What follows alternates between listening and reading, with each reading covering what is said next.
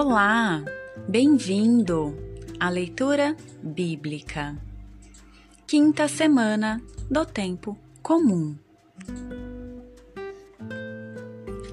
Gênesis, capítulo 1, versículo 1 ao 19. No princípio, hino da criação. No princípio, Deus criou o céu e a terra. A terra era sem forma e vazia, e sobre o abismo havia trevas, e o Espírito de Deus pairava sobre as águas.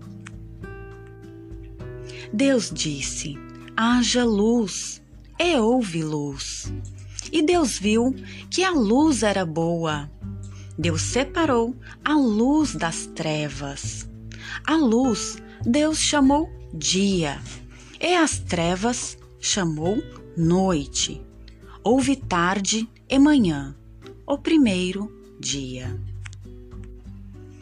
Deus disse: haja um firmamento entre as águas, separando umas das outras.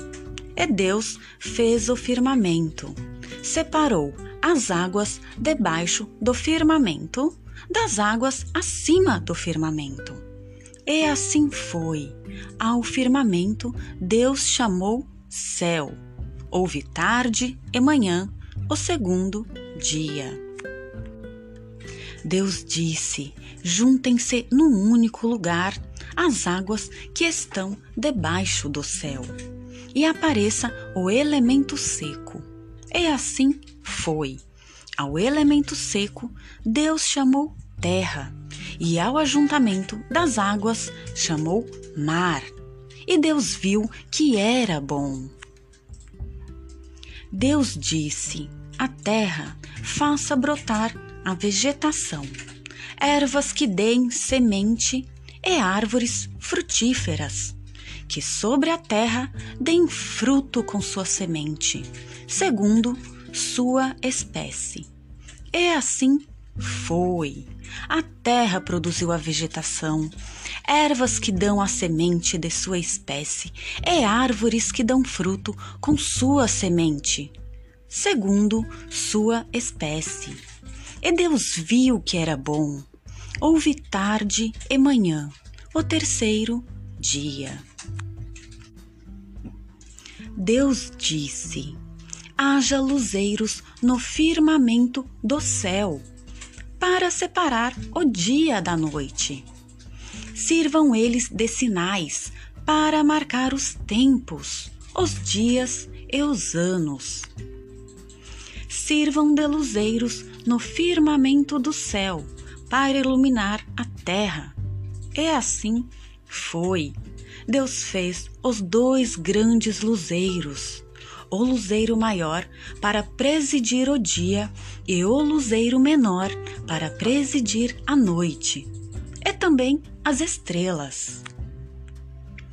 Deus colocou-os no firmamento do céu para iluminar a terra, para presidir o dia e a noite, para separar a luz e trevas. E Deus viu que era bom. Houve tarde e manhã, o quarto dia. Reis 1, capítulo 8, versículo 1 ao 7 e 9 ao 13. Traslado da arca e sacrifícios iniciais. Então Salomão convocou junto de si em Jerusalém os anciãos de Israel, todos os chefes das tribos e os chefes de clã de Israel, para trasladar da cidade de Davi, chamada Sião, a arca da aliança do Senhor. Todos os homens de Israel reuniram-se junto ao rei Salomão no mês de Etanim, para a festa do sétimo mês. Depois chegaram todos os anciãos de Israel, os sacerdotes, levaram a arca e trasladaram-na, como também a tenda da reunião, com todos os objetos sagrados que se encontravam na tenda. trasladaram-na os sacerdotes e os levitas, o rei Salomão e toda a comunidade de Israel, reunida com ele diante da arca. Imolavam ovelhas e bois em tal número que não se podia contar nem calcular. Os sacerdotes introduziram a arca da aliança do Senhor no seu lugar, na câmara sagrada do templo, o Santo dos Santos, sob as asas dos querubins. Os querubins estendiam as asas sobre o lugar da arca e do alto cobriam a arca e seus varais. Dentro da arca só havia as duas tábuas de pedra que Moisés no Horebe ali depositara por ocasião da aliança que o Senhor fez com os filhos de Israel, quando saíram da terra do Egito. Os sacerdotes saíram então da sala maior. Uma nuvem encheu a casa do Senhor. Os sacerdotes não puderam ficar ali para ministrar por causa da nuvem, pois a glória do Senhor encheu a casa do Senhor. Então Salomão disse: O Senhor declarou que habitaria em densa nuvem. Sim, eu construí para ti uma casa sobranceira, um lugar onde possas morar pelos séculos. Marcos, capítulo 6, versículo 53 ao 56.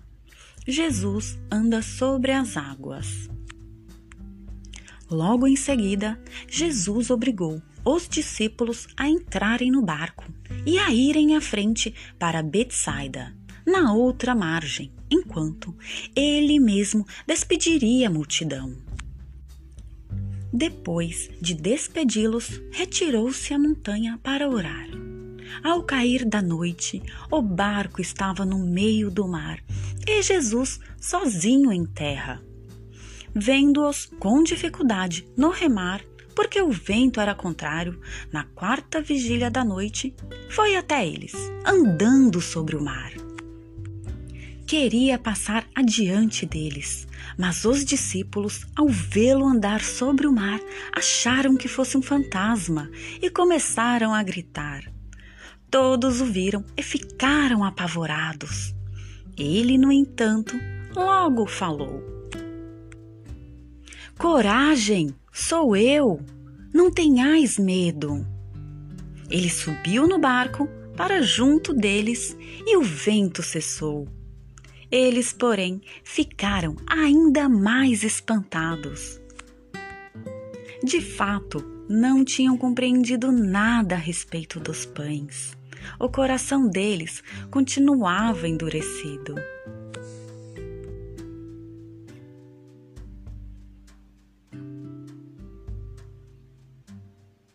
Obrigada por acompanhar a leitura bíblica e ouvir a mensagem que a Bíblia nos trouxe no dia de hoje. Se você gostou e fez algum sentido para você, compartilha!